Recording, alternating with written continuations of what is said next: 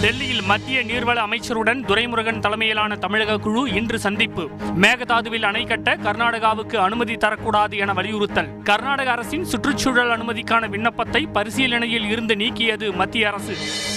அதிமுகவில் சர்வாதிகார போக்கு நிலவுவதாக ஓபிஎஸ் இன்று பரபரப்பு குற்றச்சாட்டு. எந்த பிரச்சனையாக இருந்தாலும் பேசி தீர்க்கலாம் என இபிஎஸ் கடிதம் மூலம் அழைப்பு. நாளை பொதுக்குழு கூட்டம் நடைபெறும் பகுதியில் பேனர்கள் கிழிக்கப்பட்டதால் பரபரப்பு போலீசில் புகார். நேஷனல் ஹெரால்டு வழக்கில் விசாரணைக்கு எதிராக டெல்லியில் காங்கிரஸ் கட்சியினர் இன்று போராட்டம். விசாரணைக்கு ஆஜராக ஒரு சில வாரங்கள் அவகாசம் கேட்டு அமலாக்கத்துறைக்கு சோனியா காந்தி இன்று கடிதம்.